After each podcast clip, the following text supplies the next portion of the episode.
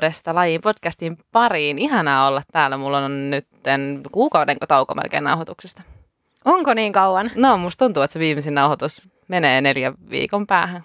No niinpä, mutta viime viikolla me päästiin vieraaksi tuonne pelipaikoilla podcastiin. Vielä muistutuksena sekin, että jos ette ole kuunnellut, niin, niin käykää ihmeessä. Spotifysta löytyy hashtag pelipaikoilla. Me käytiin siellä puhumassa vähän muodostelmaluistelusta ja varmasti lajin ystäville kovin tuttua juttua, mutta menkää silti kuuntelemaan. Lisää kuuntelukertoja. Jep. Hei, mennään suoraan asiaan, koska tämä aihe mä tiedän, että meillä me menee kauan, kun me tästä puhutaan. Me ei olla suinkaan kaksistaan taas täällä studiossa Jonnan kanssa, vaan meillä on täällä aivan supermahtava vieras. Me ollaan saatu vapaa-ohjelma Fitneksen maailmanmestari ja liikunta- ja hyvinvointivalmentaja ja vaikuttaja Evelina Tilström. Kyllä. Menikö mun kaikki tittelit oikein? Joo. Kiitos.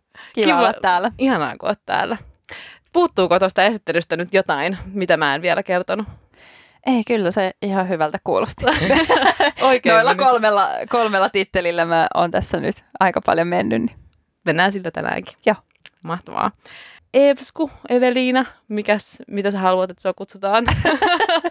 Saat itse päättää. Okei, okay, katsotaan mikä, mikä, mikä sun nimeksi muodostuu.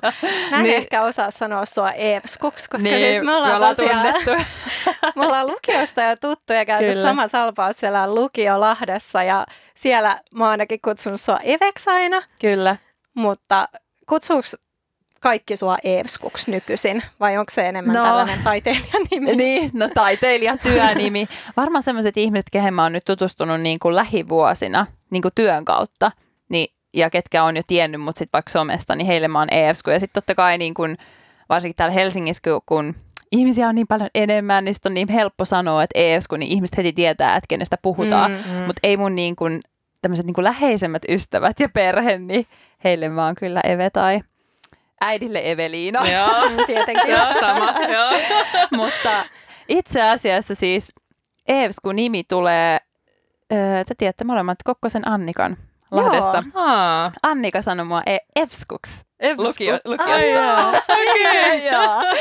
Et se on itse asiassa hauskaa, että se tulee kuitenkin sieltä. Niin, että, niin. että Annika on sanonut mua sillä nimellä silloin oltiin hyviä ystäviä lukiossa ja silloinhan mun ensimmäinen blogi oli sitten, kun mä lähdin sinne aktiviteettioppaaksi, niin se oli, mikä se oli, joku Eevsku, äh, en mä edes muista, jotain Eevsku jotain Blogspotissa ja sitten tota, siitä se on lähtenyt siitä. liikkeelle.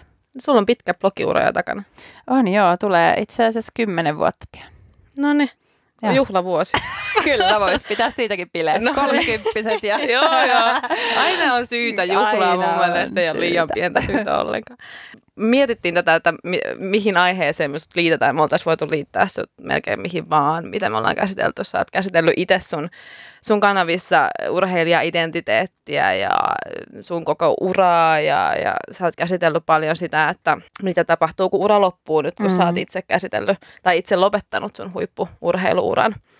Ja jotenkin tähän kaikkeen taitoluisteluun ja jotenkin tuohon vapaa fitnekseenkin, siihen liittyy paljon yhden, yhtenäisyyksiä. Kyllä. Ja sullakin on joukkuevoimistelutausta, mikä on sitten taas lai... Telinevoimistelu, mutta, anteeksi. Teline ja team gym, mutta team kuitenkin, gym, mutta kuitenkin voimistelulaji. just niin onkin aivan. Niin sekin on tietenkin liipaa vähän taitoluistelumaailmaakin läheltä, että siinä on tällaista niin kuin, ehkä ulkonäkökeskeisyyttä, naisvaltainen laji mm-hmm. ja jotenkin kaikki tämmöinenkin liittyy siihen läheisesti. Niin, niin aihe, se on tänään palautuminen ja, ja balanssi ja semmoinen armollisuus. Mm. Ja katsotaan, mihin me tällä keskustelulla päästään, mutta mä luulen, että tämä on semmoinen tosi tärkeä aihe, mitä taiteluistelumaailmassa erityisesti kaivataan lisää. Ja varsinkin nuorten urheilijoiden ja myös tälleen urheiluuran päättäneiden äitien ja isien ja meidän, meidän kolmekymppisten kertaviikkoon treenaajien kanssa, niin, niin työuran ja urheilun mm. ja kaiken muun tasapainottelu on niin kuin sairaan haastavaa ihan niin kuin voin kokemuksella sanoa. Kyllä mä koen, että se on kyllä ollut tässä viime vuosina semmoinen palava aihe tai sellainen, että se on ollut tosi, ihmiset niin kuin kamppailee niiden asioiden kanssa ihan hirveästi. Se tulee tietysti tästä meidän suorituskeskeisyydestä tässä yhteiskunnassa ja semmoisesta ehkä odotuksista ja paineista, mitä tuntuu, että meillä kaikilla on niin kuin yhteisesti. Ja joo, erittäin tärkeä aihe ja itsekin kävin just tuossa uralla aika paljon tai piti oppia kantapään kautta sitä palautumista ja se oli kyllä niin kuin tärkein elementti siinä, että sitten lopulta saavutti ne omat tavoitteet ja, ja tavallaan myös, että löysi semmoisen just balanssin, että pysyy hyvinvoivana ja on myös hyvinvoiva nyt uran jälkeen.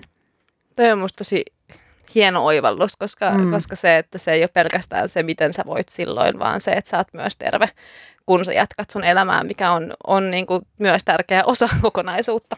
No se on itse asiassa mun mielestä melkein kaikista tärkeintä sitä niin, niin. lopulta. Et itse asiassa mä tajusin sen itse tuossa uran aikana, että siitä puhutaan jotenkin tosi tosi vähän. Että et niin kuin huippurheilussa ja ammattiurheilussa keskitytään hirveästi siihen, vaan siihen uraan ja, ja niihin niin kuin, että mitä sä saavutat uralla.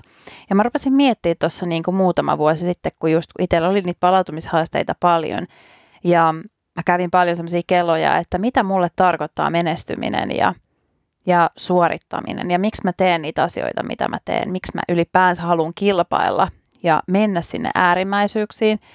Ja sitten mä rupesin miettimään, että meillä on aika paljon semmoisia esimerkkejä – niin huippuurheilusta kuin ehkä muustakin tuollaisesta, missä ihmiset on niin sanotusti todella menestyneitä, ehkä artisteja tai jotain tällaisia, että mitä on tapahtunut just sen uran jälkeen. Että ei nyt tietysti aina löytyy kaikissa hyviä ja huonoja esimerkkejä, mutta tiedetään niin kuin varmasti monella tulee heti mieleen muutamia huippurheilijoitakin, ketkä on uran jälkeen sitten lähtenyt aikamoiseen niin kuin, äh, laskukiitoon ja silti niin kuin heidän vaikka tarinoissa ollaan ehkä keskitytty sit siihen, että vau, mutta se joka tapauksessa se oli vaikka olympiavoittaja. Mm, mm. Sitten mä itse mietin, että mitä järkeä siinä on, että vaikka musta tulisi maailmanmestari, mutta sitten mä olisin sen jälkeen just aivan loppu tai masentunut tai vaikka just menisin päihteisiin tai jotain muuta.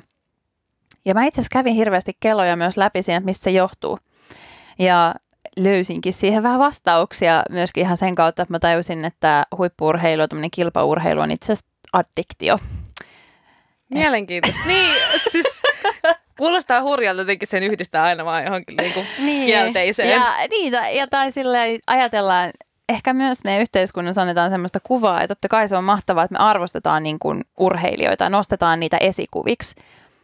Mutta mun mielestä heitä nostetaan myös esikuviksi ehkä tietyllä tapaa just ihannoiden sellaista, niin kuin, että se olisi sitä hyvinvointia. Ja meillä on niin kuin just huippu- ja ammattiurheilijat niin kuin hyvinvoinnin esikuvina. Ja sitten ainakin niin kuin mä voin itse rehellisesti sanoa ja voin varmasti puhua monen muun ammatti- ja huippuurheilijan puolesta, että se ei kyllä mitään hyvinvointia ole silloin, niin, kun niin. huipulle tähdetään. Mm. Totta kai siellä tehdään sellaisia elementtejä, mitä me ajatellaan, että hyvinvointi vaatii. Siellä liikutaan, syödään terveellisesti, siellä niin kuin, nukutaan toivottavasti paljon. Ei toivottavasti käytetä hirveästi päihteitä, sekään ei ole tietysti sanottua, mutta, mm. mutta se nyt on ehkä se ajatus ja, ja näin. Ja sitten just ajatellaan, että se, just se menestyminen ja ehkä mitä sen mukana tuo, niin että se on sitten se wow-efekti, mutta sitten että ei puhuta hirveästi sit niistä downsideista ja, ja just, just toi, että mitä sen uran jälkeen tapahtuu, niin mun mielestä se on itse asiassa niin kuin kaikista tärkeintä sitten lopulta, koska harvan ura kestää kuitenkaan edes ehkä just kolmasosan sun elämästä, niin mitä sitten? Että oliko se sitten sen arvosta, jos se elämä lähtee niin kuin ihan niin kuin laskukiitoon ja, ja tota, oliko sitten lopulta onnellinen. Ja mäkin kävin kuitenkin semmoisia kisoja mun uralla läpi, että ensinnäkin, että mä olin siellä kisoissa jo niin väsynyt, että mä, en, niin kuin, mä olin silleen, että mä oon ihan väärässä paikassa. Niin kuin, et, mm. et en mä edes nautin nyt tästä kisaamisesta, mä en nauttinut siitä valmistautumisesta ja varsinkin sen kisan jälkeen on se pahin vaihe, että ihmiset ei myöskään aina tajua ja muista, varsinkaan jos ei itse sitä kokenut. Tekin varmaan tiedätte, jos olette valmistautunut pitkäänkin kisaan, niin sen jälkeen tulee vähän semmoinen pieni kuoppa, koska mm. Mitä nyt? Mitä nyt? Ja, mm. Semmoinen tyhjiö. Mm. Niin, sä oot niin. käynyt ne isot mahtavat tunteet ja ja sä oot tullut ihailun kohteena. Ja... Ihailun kohteena. Mm. Sä oot mennyt niin kuin siinä sun kuplassa sitä yhtä tavoitetta kohde. Ja sitten kun se puhkastaa, niin mitä sitten, niin tavallaan myös toi, että että sitten varsinkin se on vielä isompi kontrasti uran jälkeen. Että sitten jos ei oikeasti ole muuta. Et mulla oli tosi tärkeää, että mä rakennan niin sen urheilun lisäksi mun elämään jotain muutakin. Just nimenomaan, että, että vaikka mä tiedostin sen, että, että se hyvinvointi, tai että se ei ole hyvinvointiliikuntaa, ja että mä joudun siellä niin kuin joistain mun tietyistä arvoista vähän joustamaan just sen takia, että mä saavutan sitten taas ne jotkut tavoitteet. Mutta mä tie, halusin tiedostaa silti sen, että mä teen sen mahdollisimman hyvin ja niin, että sitten uran jälkeen mulla on mahdollisuus niin kuin palautua. Ja, ja kaikista tärkein on ehkä just se mielen hyvinvointi, että sitten että se on jollain tapaa balanssissa, että sitten tämmöiset niin fyysiset, fysiologiset ää, jutut on niin kuin, niitä voi sitten korjata Mm. ja Mm. palautella jälkeenpäin. Niin. Että et jos se mieli on vahva ja kunnossa, niin kyllä se keho, keho tulee kyllä perässä. Mm. Se on tosi hurja ajatus tai karua ajatella, että just, että kun sä oot siellä kisoissa ja siellä yrität saavuttaa sitä sun tavoitetta, niin se on myöskin se, mitä, mitä muut ihannoi. Ja tavallaan just se pudotus sen takia myöskin on, on tosi iso, että sä koet, okei, että no toi on ainut, mikä ihmisiä kiinnostaa minussa. Niinpä. Mm. Että mä, mä nyt voitin maailmanmestaruuden. Mm. Ja sitten sit ehkä unohtuu just siitä matkalta, että se, että mikä, mitä kaikkein tärkeimpiä mekin luetellaan, mitä me ollaan, me ollaan opittu meidän urheiluuralta, Niinpä. ne on niinku tiimityö, no ylipäätään terveelliset elämäntavat, ne on niinku kaikkea muuta paitsi ne niinku itse kilpailusuoritukset. Just näin, kyllä. Et siinä ehkä just korostuu se, että, että opitaan ehkä pysähtymään ja laittaa ne prioriteetit järjestykseen silloin, kun se ura on päällä. Kyllä. Ja sitten vähän nähdään silleen jo eteenpäin, että mihin sitä kannattaa sitä omaa elämää viedä. Joo, ja rakentaa sitä just eri pohjalle kuin just nimenomaan sen kisojen ympärille Niin, tai sitten sen niin. ehkä sen urheilija, että kannattaa miettiä sitä urheilija-identiteettiä. Et mä kävin oikeastaan semmoisen niin urheilija-identiteettikeskustelun itseni kanssa läpi jo silloin, kun mulla oli tämmöinen niin burnout loppuun palamiskausi 2014-2015, niin silloin mä mietin just sitä, että, että kun mä olin identifioitunut aina urheilijaksi ja sitten mä mietin silloin, kun mun keho oli tosi niin kuin huonossa jamassa sille, että mä mietin pääs mä kisaamaan, niin kävin silloin ne niin kuin keskustelut jo itteni kanssa läpi, että kuka mä sitten oon, jos mä en urheilija. Mm. Ja tota, mun mielestä se olisi semmoinen hyvä keskustelu jokaisen käydä jo ennen just niin kuin sitä uran lopetusta Mm, ja just mm. nimenomaan rakentaa siihen elämään myös muita asioita ja miettiä, että mistä se tietyllä tapaa se lopullinen onnellisuus niin kuin ehkä rakentuu, että Mm. et sitä ei rakenna pelkästään sen vaikka sen kisaamisen ympärille, vaikka se saakin olla niin kuin kiva juttu ja tavoite, mutta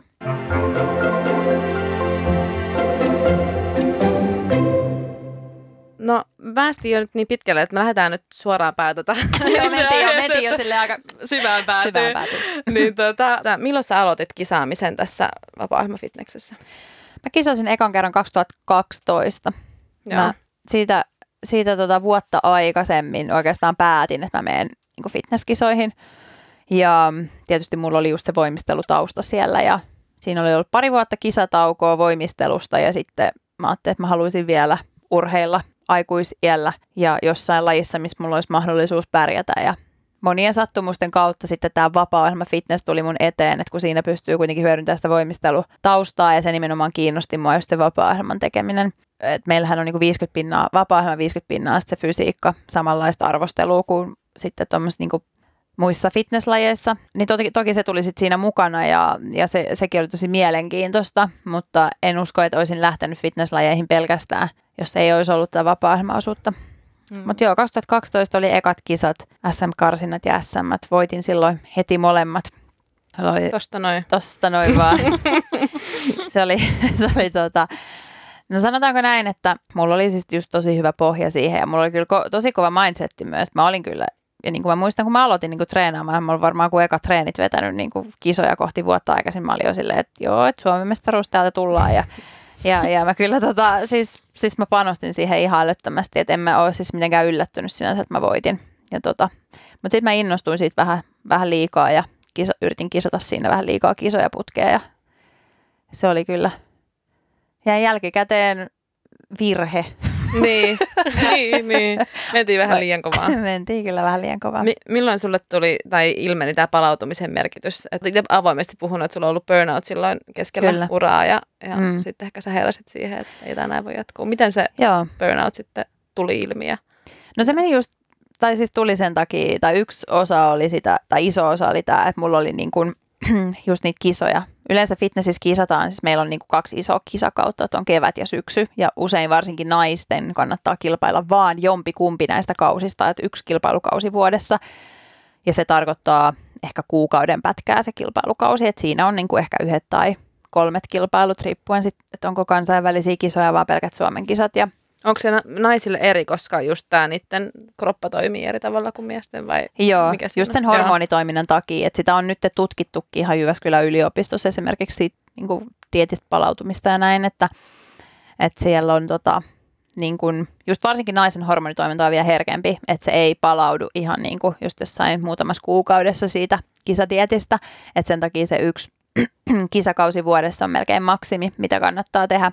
Ja no, silloin näistä asioista ei puhuttu, kun mä aloitin, ja ei oikeastaan puhuttu palautumisesta niin kuin ollenkaan. Et, tai palautumisesta puhuttiin, niin kuin, että se tarkoitti sitä, että otetaan vähän kevyemmin, mm. tai just ehkä venytellään mm. ja nukutaan. Että se on niin kuin palautumista, ja onhan joo sekin, mm. mutta sillä niin kuin, että mitä kaikkea muuta se on, ja mielen merkitystä ja näin. Että ne asiat oli vielä silloin aika vieraita. Vedin tosiaan sitten mulla oli nuorten MM-kisat siinä samana vuonna vielä loppuvuodesta. Sitten mä kisasin 2013 keväällä, 2013 syksyllä ja sitten mä yritin vielä 2014 keväälle mennä kisaamaan. Ja sitten siinä kohtaa mä päivää ennen kuin olisi ollut 2014 EM-karsinnat, mä kävin vielä rekisteröitymässäkin kisoihin täällä Helsingissä tuossa kulttuuritalolla. Sitten mä menin himaan ja mä olin silleen, että mä oon niin väsynyt, että en mä jaksa mennä kisoihin. Mm. Et se oli niinku aika pysäyttävää. Että et mä olin tehnyt sen koko valmistautumisen ja sitten mä olin vaan niinku, että mä olin niinku niin väsynyt ja sitten mä vaan itkin ja olin niinku, että ei, että kyllä mä nyt ilmoitan, että mä en tule kisoihin. Että niinku, et tällä fiiliksellä ei mennä. Et mä olin jo edellisenä syksynä, silloin 2013, mä muistan SM-kisoissa, niin mä, mulla oli ollut se vähän sama fiilis, mutta ei noin paha. Ja mä muistan, että mä mietin, että, että jos mulla on vielä kerran sama fiilis, niin mä en mene, koska silloin kun mä kävin tekemään vapaa-ohjelman, niin se ei oikein just tuntunut miltään. Mm. Että ei siinä ole silloin mitään järkeä. Mm. Ja ne paineet ja stressi ja kaikki muodostuu ihan liian suureksi. Ja silloin myös se muodostuu sellaiseksi, että kilpailet ehkä jonkun muun syyn takia kuin se, että se olisi kivaa tai sä tekisit sen itsellesi, mm. vaan sitten ehkä ulkoisista paineista. Ja, mutta mä en niinku syytä fitnessiä, vaikka silloin mä itse niinku en nähnyt kaikkea muuta, koska mä en ymmärtänyt tämmöistä niinku kokonaiskuormitusta, että mistä kaikista sitä kuormitusta tulee. Ja että mehän niin kuin usein just ajatellaan, että se kuormitus nyt tulee vaikka pelkästään siitä fyysisestä treenaamisesta mm. tai, ö, tai sitten jostain vaikka stressaavasta työtilanteesta, mutta sitten, että kun sitä tulee kaikista henkisestä kuormasta ja ja tota, siellä tietysti diettaamisesta mä olin siinä kohtaa sitten kaksi vuotta putkeen niin kuin vetänyt näitä kisadiettejä, mm. että se on niin kuin pelkästään älytön keissi, mutta mä siinä vuonna myös mä muutin Helsinkiin, aloitin täyspäiväisenä yrittäjänä – tota, ja sitten oli tämmöisiä niin vielä ihmissuhdejuttuja, että, että olin vuotta aikaisemmin eronnut pitkästä parisuhteesta ja kaikkea, että siinä oli niin, kuin niin iso paletti, että mm. jo ilman fitnessä mm. olisi ollut varmasti niin kuin tarvi... pitämistä. Mm. Niin ja tarvinnut mm. aikaa mm. palautumiselle en, normaalia enemmän. Mm. Niin siihen päälle sitten toi fyysinen niin kuin rasitus ja tietysti kisa, kisaamisen tuomat henkiset, niin tota, että tavallaan mä mietin, että, että mä selvisin siitä yllättävän hyvin. Niin. niin, niin, niin. Posin kautta, mutta siis niin, niin, niin kyllä. Siinä varmasti nuoruus ja kaikki tämmöinenkin tuonut, että no joo. on ollut hyvä kunto tavallaan peruskunnolta. Kyllä, ja, ja vielä just nuori. Mm, niin. niin. Mitä mä nyt silloin sitten olin 23, mm. niin tota, Joo, mutta siinä, että en mä sitä silloin vielä edes tajunnut, että mulla nyt on joku burnout, mm, että mm. et sitten mä olin vaan niin väsynyt ja sitten tavallaan niin kuin rupesin karsi asioita ja siinä nyt sitten ehkä seuraava puoli vuotta vielä tilanne huono, niin että, että kun mä jatkoin sitten crossfitin pariin siitä suoraan. Niin, että, niin, että lajinvaihto. Että ihan tämmöinen tosi niin kuin palauttava liikuntamuoto. ja, ja kisasinkin crossfitissä siinä neljä kertaa sitten. Ja... niin, että sä kerkäsit, okei. Okay. Joo. Mutta tässä on just vissiin tästä addiktiosta kyse. Kyllä. Niin. Se oli juuri sitä mm. addiktiivista käyttäytymistä ja myöskin sellaista jälkikäteen on tajunnut, että se oli myös mulle keino sulkea kaikki sellaiset asiat, mitä mä en halunnut käsitelläni pois. Mm. Et, et silloin kun mä pystyin keskittymään vaan siihen, että mulla on mun treenit ja sitten mulla on mun ruokavalio ja mulla on mun työt, niin silloin sä pystyt tavallaan semmoisille inhottaville asioille, mitä sun pitäisi ehkä käydä läpi, tai jotain ihmissuhdeasioita tai jotain muuta, niin sä voit vaan olla, että mä en nyt pysty näihin, koska nyt on mun treenit ja nyt mun pitää nukkua ja tälleen, että, että se on tosi sellaista ää, myöskin, niin kuin sä elät siinä sun omassa kuplassa mm. ja sä et niin kuin, että se on niin vaikeaa sit mennä sen ulkopuolelle ja pysähtyä ja oikeasti käydä ne kaikki asiat läpi. Mutta sitten silloin 2014 syksyllä, niin se oikeastaan se tilanne oli sitten jo niin paha, ja, ja mun kroppa ei enää toiminut ollenkaan, että et mun oli vaan niinku pakko pysähtyä. Mitä tämä pysähtyminen tarkoitti sulle? Mm, siinä oli itse asiassa vielä semmoinen tilanne 2014 syksyllä, että, että mua pyydettiin siis CrossFit-valmentajaksi Dubaihin. Tämän kuulostaa niin kuin joltain Kaikenlaista. amerikkalaiselta elokuvalta. Joo, mä voin varmaan joskus kirjoittaa tästä jonkin tyyppisen kirjan. Ja, Ja mä ostan sen aina. mä siis, ja mä ajattelin ensin, siis mä sain tota, tää nyt menee vähän sillä lailla ihan hentaa hauska tarina, että Mm. mä sain siis Facebookissa, Facebook Messengeristä viestin tällaiselta niin kuin arabi, arabilta. Siis sillä oli siinä Facebook-kuvassa semmoinen valkoinen mekko ja tällainen. Siltä viestin, että tuutko valmentajaksi meille Dubai. Ja mä olisin, että nyt kuulostaa hämärältä. Ja, et, et no en kyllä lähde tähän hommaan. Mutta sitten se mainitsi, niillä oli siis semmoinen suomalainen, mikä ton sukunimi nyt on, Mikko Aronpää. Joo, tämmöinen tosi hyvä CrossFit-urheilijavalmentaja. En tiedä, onko Mikko siellä enää, mutta Mikko oli niillä valmentajana. Sitten mä olisin, että okei, no nyt kuulostaa, mä kysyn Mikolta, jos se on oikeasti siellä. Ja no sitten menin sinne haastatteluun ja mä olin viikon siellä ja se olisi ollut tosi, mä olisin siis päässyt käytännössä elämään CrossFit-ammattilaisen elämää. Niin kuin- Okei.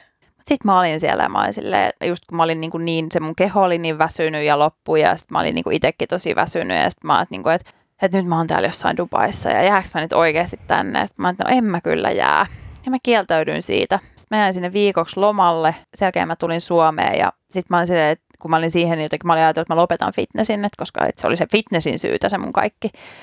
Mutta sitten mä olin, että kyllä mä niinku haluan itse asiassa takaisin vielä fitnessin pariin, mutta nyt tästä täytyy ensin niinku saada tämä kroppa toimimaan. Ja se lähti niinku siitä, että, että sitten mä hyväksyin sen tilanteen ensin. Että mä en yrittänyt niinku jatkaa sitä suorittamista ja vaan niinku yrittää maskeeraa sitä tilannetta sillä, että mä teen enemmän, vaan mä täysin, että nyt että tässä joudutaan ottaa nyt iso takapakki, mutta se on niinku ainut, mitä mä voin tehdä. Et mulla oli siinä vaiheessa noussut paino varmaan joku 15 kiloa. Okei. Joo, niin kuin Just kisa, siitä, että sulla on niinku kisapainosta. hormonit sekaisin ja aineenvaihdunta sekaisin. Ja, joo, Mä kuitenkin treenasin joku kaksi kertaa päivässä, että se, ei niinku, niinpä. että se oli vaan niinku niin. Sehän tiedetään nykyään just tosi hyvin, mitä sil- silloin niinku siitä alettiin ehkä vähän puhua tällaisesta niinku kehon adaptaatiosta ja tällaisesta, mutta kun sä diettaat, niin sun kehohan adaptoituu niihin kaloreihin. Eli jos, sun perus, jos munkin vaikka perusaineenvaihdunta nyt varmaan on jotain, vaikka sanotaan 1500 kaloreista, kun mä liikun, niin sitten mä voin syödä varmaan 2500-3000. Mä en niin kuin nykyään laske, enkä mä niin kuin tämmöisiä mietin, mutta jos nyt mietitään, niin kuin urheilijana mietitään tämmöisiä asioita, niin silloin mä en pystynyt syömään edes sitä 1500 ilman, että mä lihoin niin kuin niillä treenillä päivässä. Just.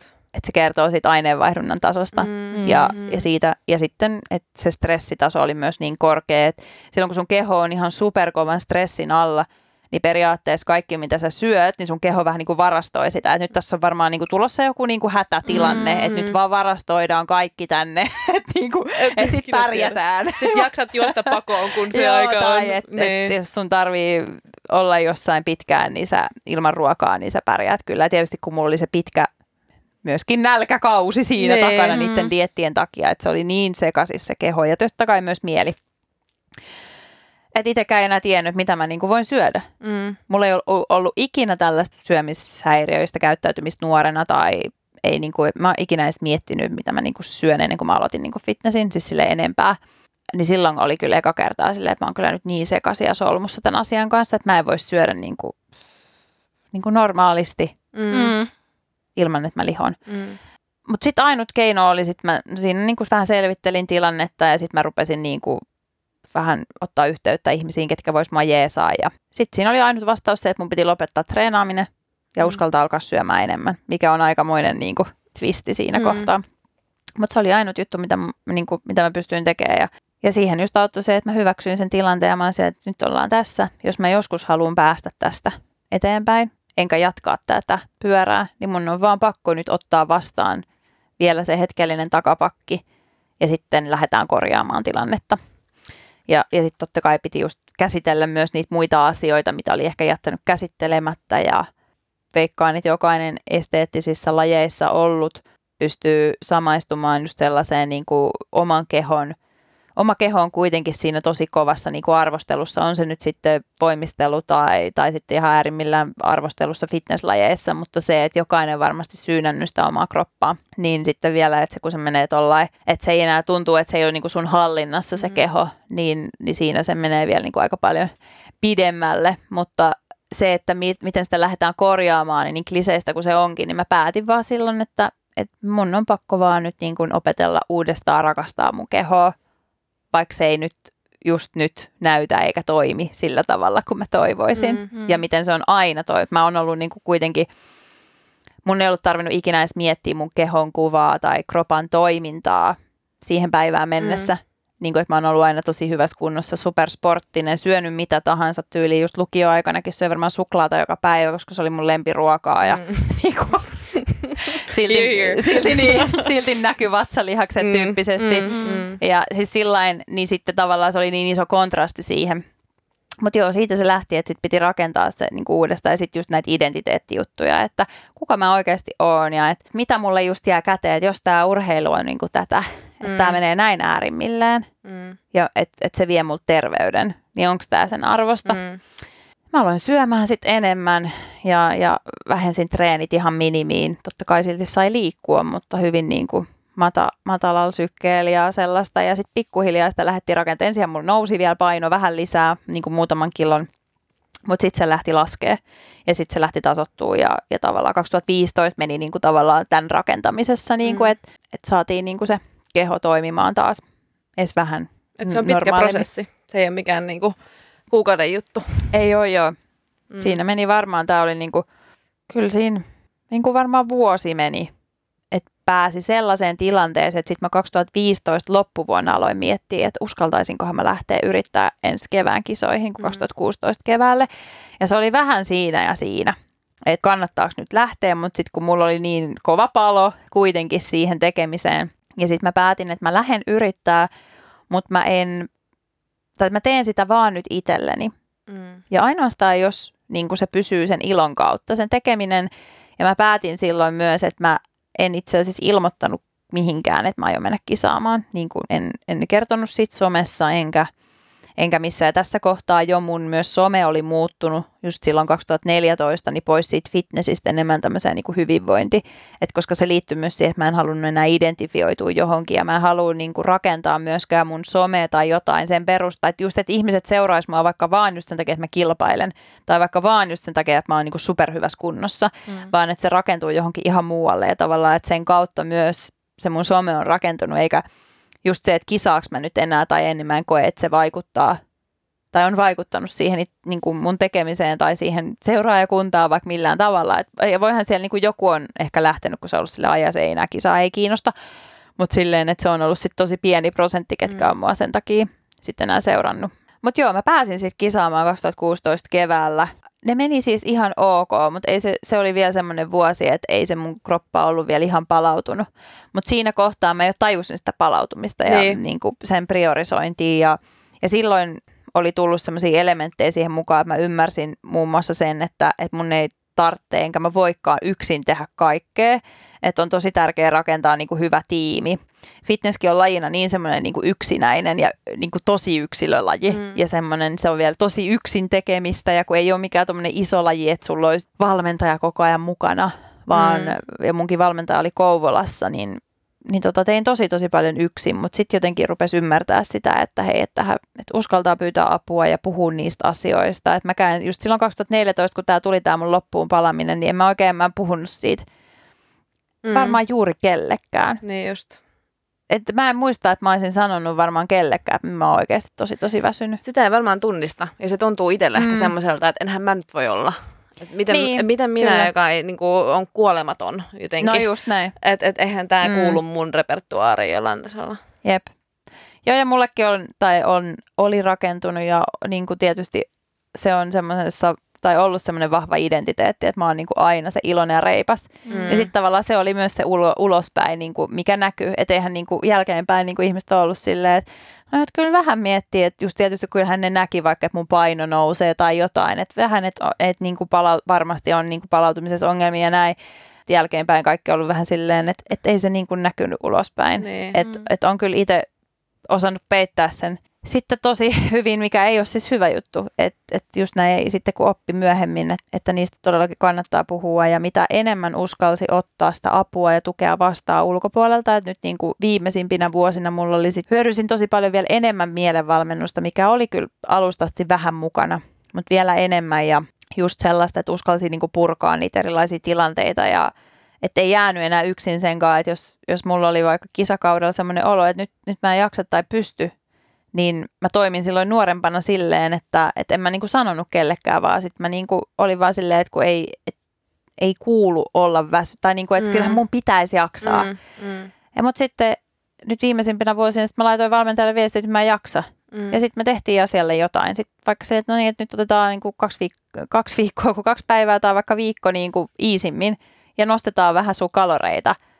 Ja sitten homma lähti taas pelittää. Niinpä, niinpä. Et niin kun, Et tunnistaa ne merkit kyllä. ja tajuu sanoa Mm. sen ääneen. Niin. Sehän auttaa hän tosi paljon kaikkien tunteiden hallinnassa, että sä pystyt niinku sanottaa ne. Niin sä jotenkin näin. ymmärrät ne itsekin paremmin. Kyllä. Kun joukkoa urheilussakin. Uskalletaan niille joukkokavereille tai valmentajille tai kelle tahansa sanoa silloin, kun ei jaksa, niin et, ettei jaksa jää, että sille pystytään Niin. niinku toimimaan jotenkin. Niin, silloin sillä voi tehdä sillä niin, asialla niin, jotain. Niin, niin. Et jos sitä ajattelee vaan, että no, et mun on nyt vaan pakko niinku jaksaa ja olla tämän asian kanssa yksin, että en mä viiti sanoa, niin silloinhan sille ei voida edes keksiä ratkaisuja. Niinpä. Ja sitten se lopullinen voi olla niinku just paljon huonompi se lopputulos, tai luultavasti mm. onkin, koska mm. sä oot tehnyt paljon väsyneempänä. Mm. Sä et ole tehnyt ehkä niin hyvin valintoja sitten, ja sitten siitä tulee semmoinen huono kierre, että sitten kun se menee liian pitkälle, niin sitten se on vielä vaikeampi sanoa. Mm. Että mitä aikaisemmassa vaiheessa osaa itse tunnistaa ja uskaltaa jakaa, mm. niin sitä paremmin sitä suuntaa voidaan sitten hakea.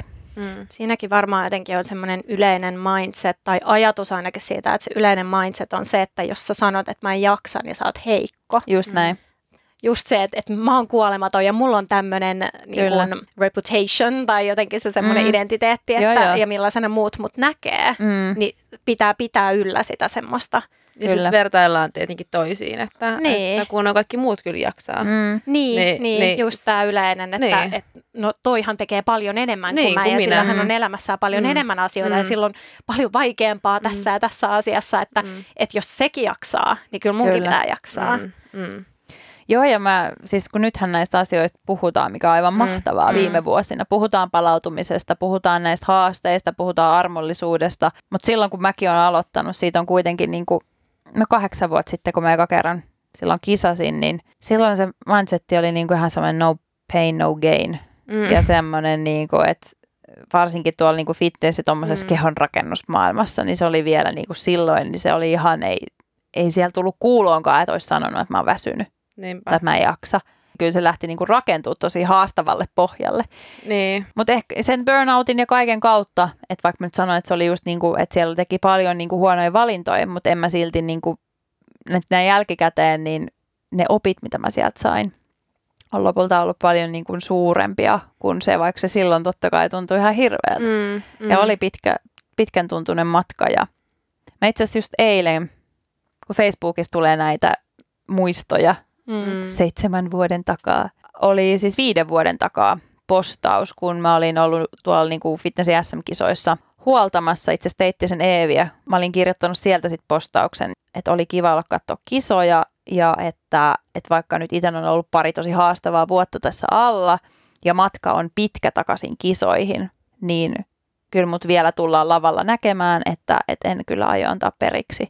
Niin on niin kuin jännä lukea se, niin kuin se että, ja tavallaan muistaa ne hetket. Mm. Ja sitten nyt kun voi miettiä, että miten kaikki sitten lopulta meni, Mm. että niin kuin se on ihan älytön se kontrasti. Mm. Sen takia itse jotenkin luottaa niin paljon myös niin kuin elämään niin kuin siinä mielessä, että kyllä kaikki aina sitten lopulta järjestyy. Ja varsinkin, jos niin kuin uskaltaa just pysähtyä. Et jos, jos mä olisin jatkanut sitä suorittamista ja sitä samaa puskemista, niin se lopputulos olisi ollut niin kuin tosi huono Mm. varmasti monella tapaa. niin, kun tuossa un- helposti unohdetaan mun mielestä just se, että, että keho ei tunnista sitä, että onko se stressi fyysistä vai henkistä. Kyllä. Et sit, jos sä meet pitkän työpäivän jälkeen niin kun vetää täysiä luistelu- tai crossfit-treenin, niin sit sun kroppa on koko ajan siinä stressissä. Kyllä. Jossa, ja sit sulla on vielä ehkä jotain muuta siinä meneillään, että sä et palaudu missään kohtaa. Kyllä. Niin sitten just toi, että osaisi sen priorisoinnin ja osaisi sen mielen hallinnan siinä, että, että Kyllä. tajuu, kun menee liian kovaa ja Jep. ymmärtäisi sen, että se, että sä istut tai palaudut tai joogaa tai mitä ikinä se palautuminen merkkaakin, niin se on se tärkein, mitä sun pitää Kyllä. silloin tehdä. Ja ehkä niin kuin nuorille mulla tulee jotenkin ajatuksena se, että helposti silloin kun ollaan esimerkiksi luistuuran huipulla, niin ollaan, saattaa olla lukiossa tai mm. opiskellaan, niin silloin sulla on ihan todella suorituskeskeinen se elämä, että sun täytyy olla niin kuin ihan äärettömän sosiaalinen. Sitten sä kuitenkin treenaat 30 tuntia viikossa, 20-30 tuntia viikossa, mm. ja sitten sulla on vielä joku koulu, mikä sun täytyy suorittaa täydellisesti. Niin just, että ehkä osaisit, osaisit priorisoida, että et varmaan sitäkin, että sä oot joutunut tekemään, että hei, että näistä kolmesta mun on pakko karsia sit jostain. On. Joo, toi priorisointi oli niinku yksi semmoinen tärkein oivallus ja mitä piti kyllä opetella. Että itsekin oli tosi huono sanoa jossain kohtaa ei ja semmoinen jotenkin myös tämmöinen kiltti, kiltti mm. miellyttäjä tyttö, mikä on varmasti myös näiden lajien parissa hyvin mm, yleinen. Kyllä. Tämmöinen kympin tyttö, ide, kympin tyttö mm. identiteetti, niin itse on ollut siinä samassa veneessä, niin tota, että tavallaan että siitä piti päästä pois, että mä en voi miellyttää kaikkia, mun ei tarvitse miellyttää, enkä mä millään tavalla voi miellyttää kaikkia. Ja että se, että jos mä haluan niin saavuttaa jotain ja just hyvinvoivana, niin mun on pakko priorisoida.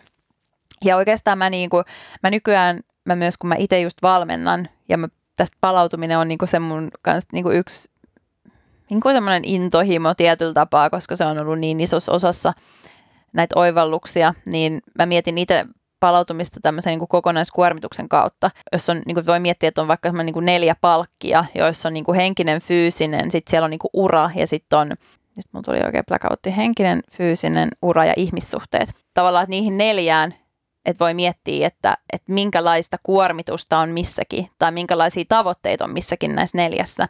Et silloin kun mä mietin just sitä mun 2014 burnouttia, niin mulla oli jokaisella näissä osa-alueilla se kuormitus oli niin kuin aika äärimmäinen. Ne. Niin sen takia se oli ihan pommi. Mm. Jos siellä on rakennettu se pohja vakaalle ja sitten sulla on niin kuin yhdessä palkissa nyt vaikka uralla – se täysfokus, niin silloinhan kaikki toimii loistavasti, vaikka siellä olisikin hetkistä äärimmäisyyttä. Kahdessakin palkissa vielä niin kuin pärjätään, että jos on ura ja sitten ihmissuhteissa tulee joku pieni juttu, niin okei, sitten pärjätään. Mutta sitten jos alkaa tulee niin kuin kolmesta, varsinkin neljäs niissä palkeissa alkaa olemaan niin kuin punaisen puolella, niin sitten se, sit se homma kaatuu. Ja musta tuntuu, että nykyään just me mennään niin kuin just aika äärimmillään, niin kuin vähintään ehkä siellä kolmessa, että just siellä ura, henkinen ja fyysinen. Mm. Että sitten ihmissuhteet toivon mukaan, tai saattaa ollakin silleen, että no siellä nyt ei ole ehkä tässä hetkessä, mutta myös meillä kaikilla – niin kuin itselläkin on ollut myös, niin kuin, just on ollut erilaisia tilanteita ihmissuhteissa, on ne nyt sitten parisuhteita tai ystävyyssuhteita tai perhesuhteita. Meillä on varmasti kaikilla siellä erilaisia tilanteita on hyviä ja haastavia, niin, niin tavallaan, että, että sen takia se pohja pitäisi rakentaa tosi vahvaksi ja sellaiseksi, että sitten kun siellä tulee niitä äärimmäisempiä tilanteita tai jotain, että sun pitää nyt pistää se sun fokus enemmän sinne yhteen palkkiin, niin sitten se muu tukee sitä, eikä mm. se niin kuin paatti kaadu. Et silloin mä tajusin, että, että se, että mä pääsen niin fitnessissä maailman huipulle, eli että tavallaan että se meni sinne niin kuin mun ehkä niin kuin fyysinen palkkiin. Että se ei, että ura mulla taas niin kuin tarkoitti sitä, että mä saan sen niin kuin talousasiat esimerkiksi niin kuin tukemaan sitä, myöskin sitä urheiluuraa. Ja sitten pitää olla just henkinen hyvinvointi kunnossa ja sitten ihmissuhteet pitää myös tukea sitä. Se mun tiimi ylipäänsä siinä niinku urheilijana, mutta ennen kaikkea niinku ne lähimmät ihmiset, perhe ja ystävät. Se on ollut ehkä aina se yksi tukijalka, että mulla on ollut silleen niinku mun perheenjäseniä, ketkä on ollut tosi lähellä aina ja muutama ystävä, ketkä on ollut siinä niinku aina. Että et tavallaan se on ollut myös semmoinen yksi tukijalka että et sitten vaikka kaikki muu on ollut niinku mm. äärimmillä ja vähän hajonnut käsiin, niin sitten tota, että on ollut jotain, mikä pysyy. Mutta mitä paremmin siellä on just sitä vahvaa pohjaa, niin sitten sit sä pystyt myös tavoittelee eri asioissa ja, ja koska ka- aina tulee niin kuin haastavampia tilanteita, että eihän me puhutaan myös siitä balanssista, niin ihmiset ajattelee, että se on nyt joku tasainen tila, mitä me tavoitellaan, mm. me ollaan aina siellä balanssissa, mm. mutta kun ei elämä ole sellaista, kun tämä on jatkuvaa muutosta, tämä on jatkuvia haasteita ja, ja, ja ihania hyviä asioita, joten Joten vaan se balanssi tarkoittaa sitä, että kun joskus siellä tulee niitä muutoksia, erilaisia vaiheita, niin se ei liikaa heilahda johonkin suuntaan ja sitten se on aina niin kuin just tapahtuu tai niin kuin ei, ei jaksa tai jotain muuta. Että et sitten kun mä sain sen mun niin kuin ura tukemaan mun urheilua, mä sain, että mulla oli ihmissuhteet, sitten mulla oli se henkinen hyvinvointi, niin sitten mä pääsin sen niin kuin fyysisen osa-alueen kanssa niin kuin mun parhaaseen potentiaaliin sitten mä pystyin vielä nauttimaan siitä. Mm.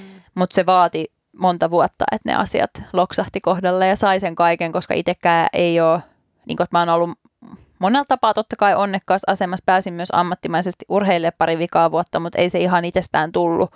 ja ei kukaan ovelle kävellyt sponsorisopimusten kanssa, mm. niin kuin, että, että haluuks vaan urheilla. Että kyllä siinä niin kuin joutui ihan hirveästi tekemään töitä ja niitä valintoja ja mäkin kävin opinnot siinä loppuun ja on ollut monia erilaisia vaiheita, mutta esimerkiksi no just tässäkin työssä niin olisi ollut e, niin kuin tosi paljon erilaisia mahtavia mahdollisuuksia nyt tässä viime vuosina. Mutta mä tajusin sen 2016, että nyt mun pitää alkaa myös siellä priorisoimaan, kun alkoi tulee kaikenlaisia ehdotuksia. Et mm. Me usein myös ehkä ajatellaan, että kun tulee mahtavia juttuja elämässä, että tämä on nyt niin kuin once in a lifetime, mm. että mun on pakko ottaa tästä kiinni, kun tätä ei ehkä tuu. Mutta sitten sä voit myös miettiä sitä, että tai niin kuin, että, että jos sulla on se joku sun tavoite tai se tähtäin, mihin sä haluaisit tai millaista sä haluaisit sun elämä on, niin mä rupesin miettimään jokaisen valinnan kohdalla, että viekö tämä mua sinne päin mm. vai poispäin. Mm. Ja sitten se oli tosi selkeä. Tekeekö tämä musta paremman urheilija vai ei? Kyllä ei. Pois. Niin kuin, että, että vaikka se tuntuisi pahalta siinä hetkessä, että, ah, että onko tuleekohan tätä enää koskaan.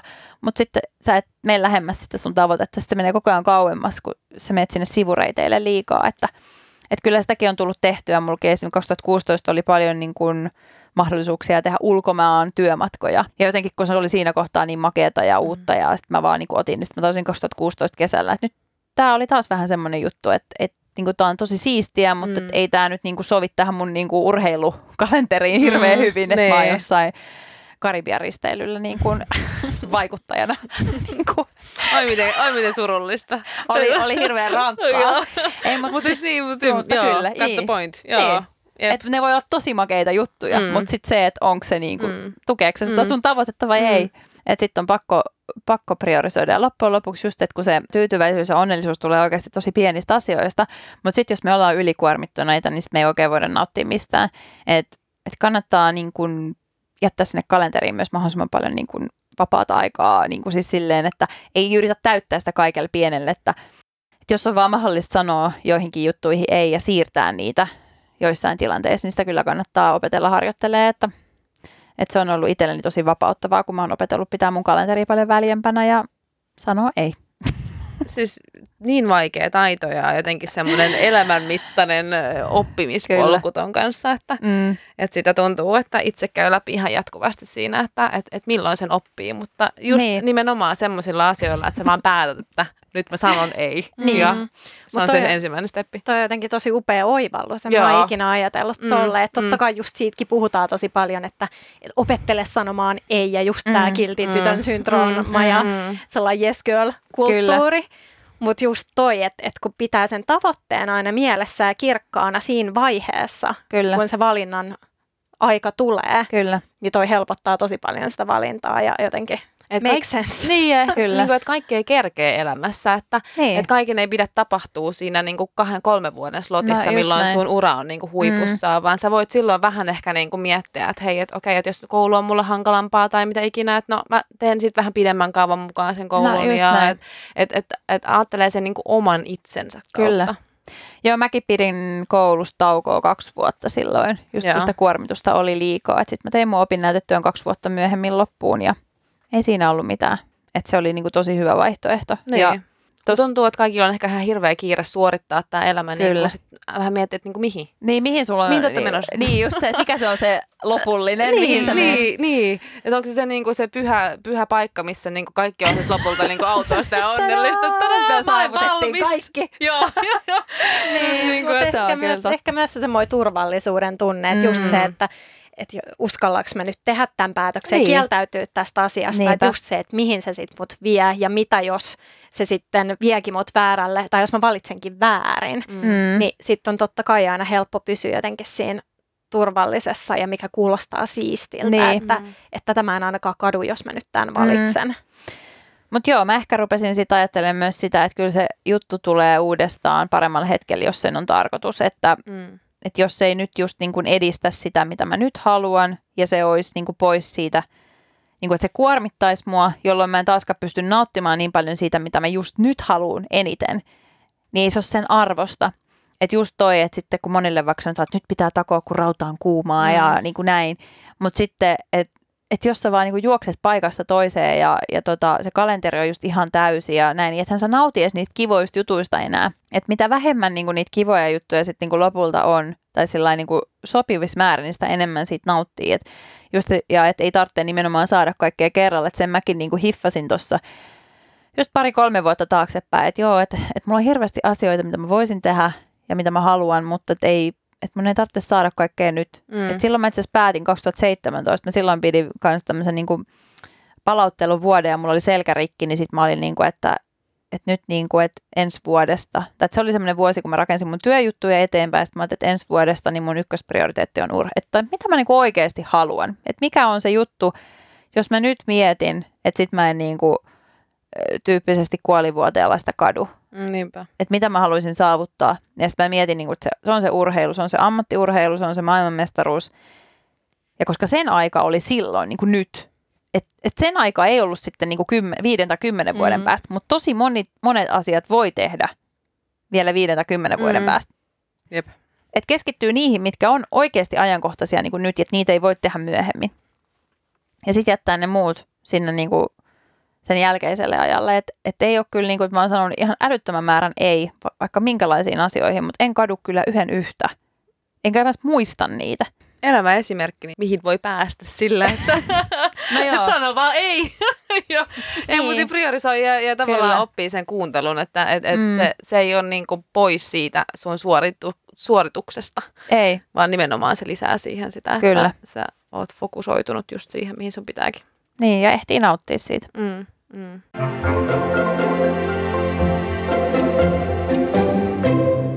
No, mutta hei, mennään siihen, kun sä puhuit just aikaisemminkin jo tuosta sun burnoutista ja, ja kaikista hormonihäiriöistä ja, mm. ja siitä, mitä sä oot sen sun burnout tai sen sun uran puolessa välissä koit. Miten hormonitoiminta, miten se vaikuttaa kehoon ja miten se vaikuttaa niin kuin, treenaamiseen ja miten mm. sä voit siihen itse vaikuttaa?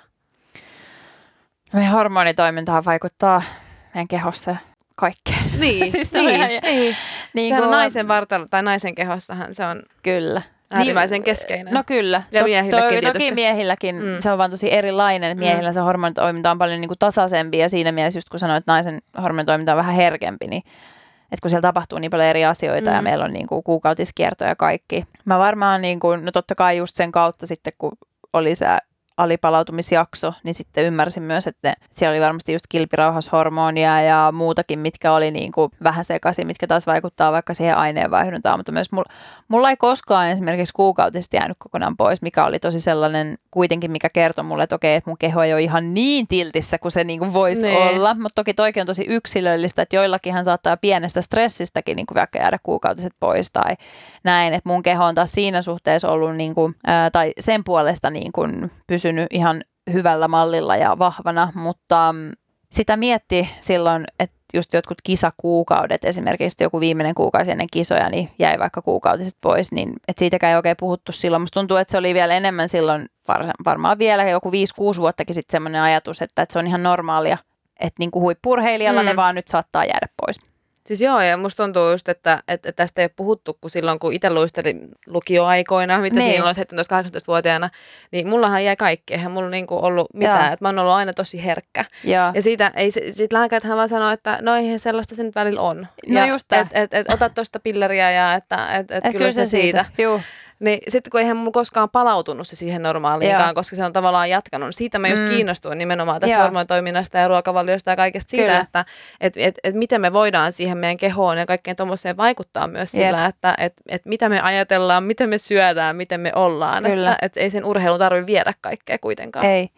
Joo, ja mitä mä oon nyt niin ymmärtänyt, mä kiinnostuin tosi tosi paljon tuosta hormonitoiminnasta sitten just No vielä lisää ehkä 2017, kun oli aikaa vähän tutustua siihen ja tilasin Jenkeissäkin jotain kirjoja siihen liittyen ja, ja sitten kävin ottaa verikokeita ja kaikkea. Että mä halusin vähän optimoida myös sen mun hormonitoiminnan, tai hormonitoimintaa ja sitä kautta niin kuin sitä kilpailuvalmistautumista. Ja esimerkiksi löysin siis tosi mielenkiintoisia juttuja niin kuin siitä, että tai no ensinnäkin tajusin ja huomasin sen, että pitää syödä tarpeeksi, että ne kuukautiset tulee. Ja mulla on ainakin henkilökohtaisesti vielä niin kuin hiilihydraatteja ja mä oon myös ymmärtänyt, niin kuin, mitä on opiskellut asiasta, että naisella just ne hiilihydraatit itse asiassa on tosi tar- niin kuin tärkeässä osassa mm. niin kuin sitä, että niitä pitää niin kuin saada tarpeeksi, että se kuukautiskierto esimerkiksi toimii ja ylipäänsä hormonitoiminnalle, niin kuin kaikille hormoneille.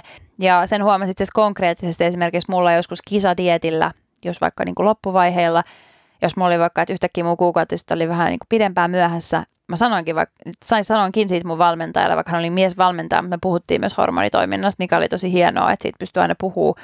Niin sitten oli vaikka se, että okei, että no nyt pidetään niin kuin tämmöinen muutama päivä niin kuin vapaampaa treeniä ja syöt vähän enemmän. Ja sitten yleensä mun kuukautiset alkoi. Eli heti kun me saatiin stressitasoja alemmas, mm. mä söin enemmän niin sitten ne kuukautiset pääsi alkamaan. Et kuukautiset on tietyllä tapaa myös keholle semmoinen niin kuin ylimääräinen asia. Mm, niin kuin mm. Se joutuu käyttää siihen ylimääräistä energiaa ja voimaa ja, ja voimavaroja ja kaikkea. Niin sitten, että et jos sä oot niin kuin hirveässä stressitilassa, niin ne ei välttämättä niin kuin just tuu sieltä. Ja, et se, sen huomasin konkreettisesti, mutta myös ihan tämmöisiä mielenkiintoisiakin asioita. Sitten taas mähän, mä itse lopetin siis niin kuin hormonaalisen ehkäisyn itse asiassa 2012, muun muassa sen takia, että mä halusin, että mun kierto on luonnollinen. Silloin jo ymmärsin sen, niin kuin valmentajan kanssa puhuttiin, että se, mitä luonnollisemmin tavallaan se kierto ja se hormonitoiminta on, niin sitä paremmin se myös itse asiassa voi auttaa siinä urheilussa, jos sitä niin kuin hyödyntää ja sitä kuuntelee. Toki se, mm. se meni mulla niin kuin siinä sekaisin siinä yhdessä kohtaa, mutta sitten nyt niin kuin viimeisinä vuosina niin mä myös jonkun verran optimoin esimerkiksi mun ruokavalioon niin kuin mun kuukautiskerron mukaan, että meidän kehohan esimerkiksi silloin, kun meidän kuukautista alkaa, niin siinä päivänä niin siitä muutama päivä eteenpäin niin meidän keho saattaa hyödyntää jopa 50 prosenttia enemmän hiilihydraatteja energialähteenä. Mm. Niin esim- Mä en tiedä, että se on iso määrä. Joo. joo. Että niin kuin joku just ehkä neljä päivää tätä tällaista. Et esimerkiksi sitä hyödynnettiin sitten mun kilpailudieteissä, että sitten mun niin kuin ne kuukautiset ekat päivät niin nostettiin niin kuin hiilihydraattien määrää ja sitten just vaikka rasvan määrä saattoi olla alempana, että kun se nyt on tuommoisessa lajissa vähän sellaista hivistelyä. Mm-hmm en mä enää mieti tuommoisia niin, niin paljon, mutta mä, et kun kaikkihan me varmaan naiset tiedetään, että yleensä kuukautista ympäri tulee, että tekee mieli syödä enemmän, että se mm. on niin kuin tietyllä tapaa luonnollista, mm. että sitten voisi vaan ehkä miettiä, että voisi syödä enemmän ehkä just niin kuin ruokaa, eikä kaksin käsin, käsin syö niin kuin vaikka suklaata, että mm. voisi sitä nyt niin kuin kans syödä, mutta että, että ei se kellekään hyvää tee niin kuin taas mm. liiallisissa määrin mm. niin kuin sokeria, että siitä voi tulla myös niin kuin taas sitten huono olla ja muuta, että että kannattaisi niin kuin nostaa ihan sitä ruoan määrää esimerkiksi siinä kohtaa, että se voi myös auttaa sitä hormonitoimintaa toimimaan luonnollisesti ja vahvemmin ja niin kuin optimaalisemmin. Joo, että se stressi on tietysti siellä niin kuin isossa osassa ja mä luin sieltä niin kuin tosi spesifejä juttuja, miten sitä niin kuin voi lähteä optimoimaan tai miettiä ruokavalioa, mutta jos nyt miettii ihan niin kuin normaali terveellistä ruokavalioa ja tälleen, niin kuin, että mä en lähtisi niin kuin liikaa hifistelee. Mm.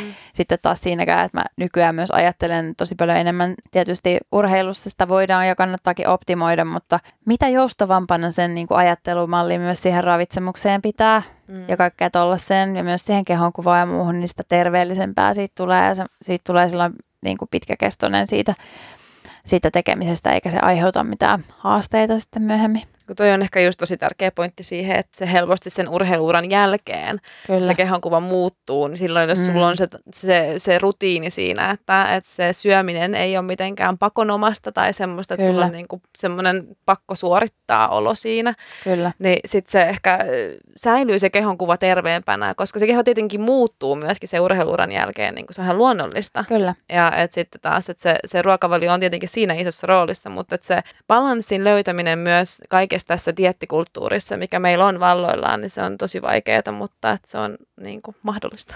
Kyllä, todellakin. Ja sitten ehkä vielä just tuohon hormonitoimintaan, ylipäänsä kehon toimintaa, niin mä oon miettinyt sitä paljon nyt tässä viime vuosina, että kun me ajatellaan hirveästi, että meidän pitää vaikka taistella jotain vastaan tai meidän pitää tai että meidän keho vaikka, tai me koetaan vaikka, että jos meidän kehossa on jotain niin sanotusti vikana, että meidän keho – ei toimi just oikealla tavalla. Mm. Niin kuin mäkin olen sanonut sen tässä muutaman kerran, että mun keho ei vaikka silloin toiminut, mutta oikeastihan meidän kehohan yrittää kyllä ihan koko ajan parhaansa. Että meidäthän on koodattu tähän niin kuin maailmaan kyllä niin kuin tietyllä tavalla, mm. ja ei se keho yhtäkkiä yritä tehdä jotain virheellistä niin sanotusti, vaan se, että se ei toimikaan yhtäkkiä sillä tavalla, kun se on, sen kuuluisi, niin sitten se tulee ehkä jostain ulkopuolisesta stressistä ja se ei vaan niin kuin pääse toimii optimaalisesti.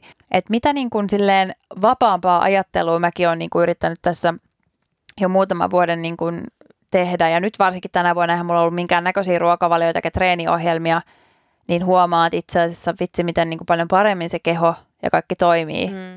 Että kun sä annat sille sen mahdollisuuden, sä annat sille tarpeeksi lepoa, sä annat sille tarpeeksi ruokaa, sä annat sille vapautta niin kuin sellaista, että se ei tuu sen rajoittamisen ja sellaisen kautta niin kuin ollenkaan. Ja että mä siis esimerkiksi kaksi viimeistä vuotta, kun mä kisasin, mä en juurikaan enää punninut mun ruokia, mitä ehkä ajatellaan, että se on niinku pakollista fitnessurheilussa. Ja vi- viime vuonna dietillä söin joka päivä tummaa suklaata vähän sen ja mä päätin ihan itse, mitä mä haluan syödä.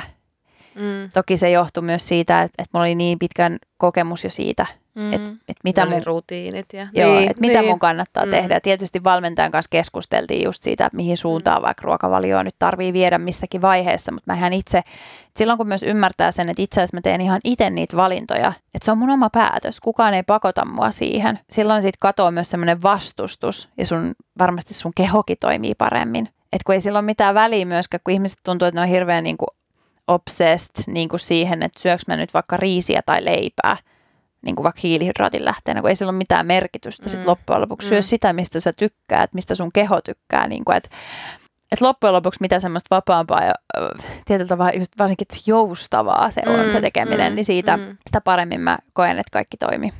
Joo, ja just toi semmoinen ymmärrys siitä, että äh, niin kuin, tai ymmärrys lisää niin kuin, toimintaa, että, että ymmärtää sen niin kuin, hormonikierron, että se on naisille niin kuin, jotenkin ää, tosi olennainen osa Kyllä. ja niin kuin, tärkeä osa, ja että sitä pitää huomioida, että sitä ei pidä ihan täysin huomiotta jättääkään, Kyllä. mutta jotenkin, että sen ymmärtäminen, että se on olemassa, niin se olisi niin kuin, tärkeää. Joo, ja mä, siis silloin kun mä just luin näistä jutuista, varmaan pari vuotta sitten mä luin myös just siitä, että itse asiassa silloin just vaikka meidän kuukautista alkaa, niin me ollaan itse asiassa kaikista, niin kuin totta kai ehkä pois lukien just se hetki, kun, tai vaikka puoli päivää tai päivä, kun ne on alkanut, niin me ollaan kaikista voimakkaimmilla. Mm. Meidän voimatasot on kaikista korkeimmilla. Et itse asiassa silloin, kun kuukautista alkaa, niin kannattaisi niin kuin, vaikka alkaa treenaa koviten niin kuin sen kuukauden aikana. Ja musta tuntuu, että, että mullakin oli semmoinen mielikuva ja ajatus, että mä oon kaikista heikoin. Että Mm. mm. nyt mulla on kuukautista, voi ei. Ja, niin, niin. Ää, mun pitäisi vaan maata jossain peiton alla ja syödä suklaata. Mm. et, et itse asiassa sitten kun, ja sitten mä niinku koin sen myös ihan konkreettisesti, että mä sain niinku, siis niinku kovimpia vaikka jotain salitreenejä tehtyä aina sitten silloin, kun kuukautista alkoi. Mm. Että sitten voi aj- niinku heittää myös sen ihan päälaille sen Mm. ajattelun, että ei olekaan silleen, että apua ja voi ei ja että, että on tämmöinen juttu, vaan silleen, että, että voi myös olla ylpeä siitä niinku Niin, naisellisuudesta Just, kyllä, just tämä, joo. ja, ja sun kehosta ja siitä kierrosta ja siitä voi, siitä voi saada paljon irti ja silleen, niin kuin, että, että kun rupeaa ymmärtämään myös niitä erilaisia vaiheita vaikka kuukauden aikana, niin siitä tulee ihan mielenkiintoista myös, että "Aa, nyt mä oon tällainen ja et, et, hyväksyy myös ne erilaiset vaiheet ja muutokset ja myös muistaa ja hyväksyy sen, että miehillä sellaisia ei ole mm. ja niitä on vaikeista myös ymmärtää, mm. mutta ne Mm. voi oppia ymmärtää siis silleen, että koska niiden se hormonitoiminta on niin kuin ihan tasainen niin kuin sen kuukauden ajan ja meillä se on semmoinen vuoristorata, niin tota, mutta se ei tarkoita sitä, että se olisi negatiivinen. Mm. Ja, mutta et sitten taas, että et just vaikka ennen kuukautisia, niin silloin me ollaan tietyllä tapaa kaikista heikoimmilla. Että jos nyt haluaa optimoida ja haluaa miettiä, niin se on ehkä se aika, milloin sit voisi ottaa vähän iisimmin. Että ei silloin me vetää vaikka niitä maksimituloksia, mutta eihän tämä vaikka jossain huippurheilussa on mahdollista kuin ehkä, Mm. no treenikaudella, mutta silleen, että no jos sulla on ne kisat just silloin, Niin, it Niin is kuin- niin, niin, niin. Mä menen vähän himmailemaan et en mä nyt, SM-kisoihin. on just alkamassa kuukautiset. Mutta ajattele, Niin. miten se tavallaan vaikuttaa semmoinen yleinen käsitys siihen, Mm. että kuukautiset nyt on tämmöinen, että sulla on kipuja Joo, ja mm, sä oot vähän kurjaa. tuulella ja Mm, näin. mm. Mutta sitten nyt kun mä kuulen tämmöisen, mä en todellakaan tiennyt Niin, tämmöistä mm, asiaa, mm. että sä oot voimakkaimmilla Mm. sit silloin, niin nyt kun mä tiedän sen, Mm. niin nythän tavallaan se Voi niinku just miettiä sä voit kääntää tavalla. Niin, sen kyllä. mindsetin ihan, ihan päinvastaiseksi ja oikeasti kääntää sen tavallaan voitoksi, että vitsi, että hei mä testaankin tämmöistä. Ja sit sä huomaatkin, että okei, okay, wow. niin. Ja mä oon kuullut paljon myös niin työelämässä sitä jotkut ö, käyttää, että koska Mm. sä oot tietyssä kohtaa kuuta, sä oot sosiaalisimmillas ja joskus Mm. sä oot vähän pois vetäytyvää, että sä sovit jotkut sun palaverit tai esiintymiset tähän tiettyyn kuuhun, että, Kyllä.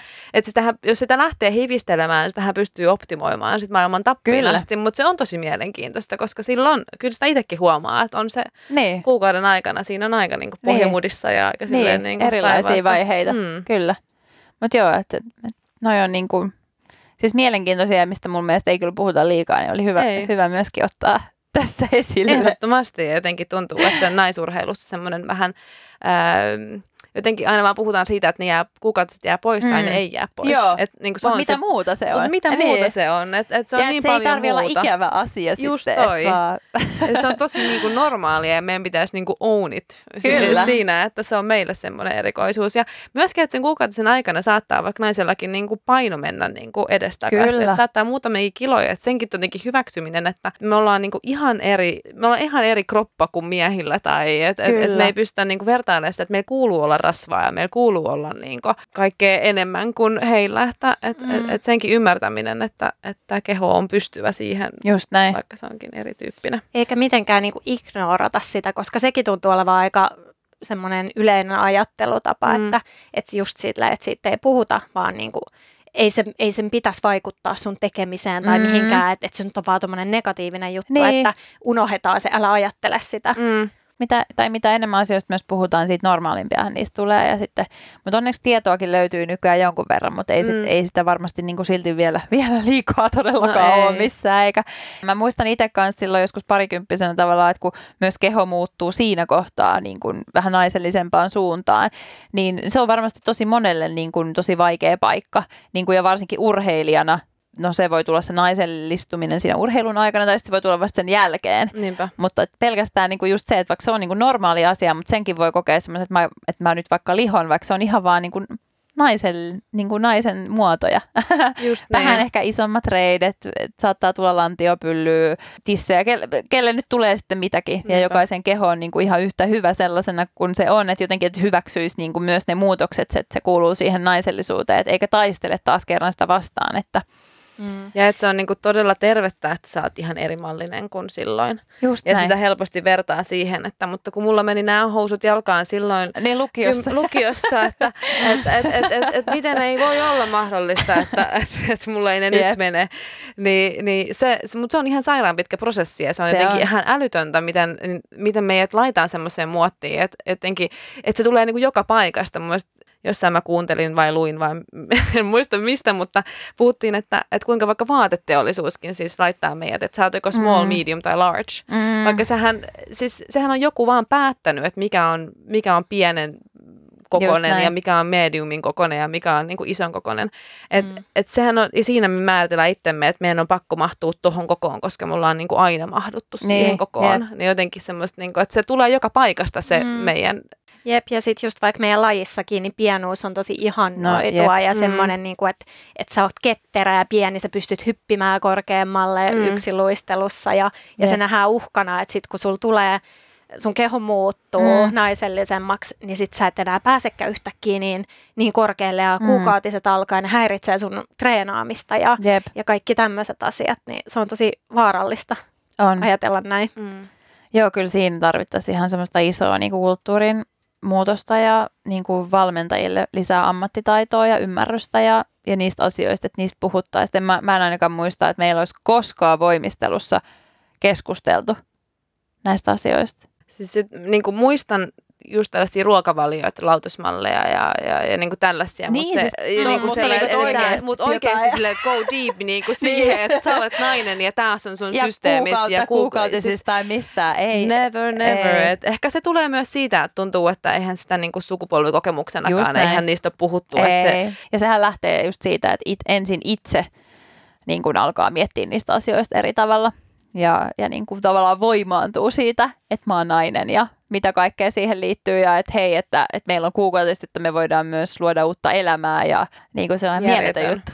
Ne on niin kompleksi ja älytön systeemi, että, niin. että ei sitä voi kuin ihmetellä.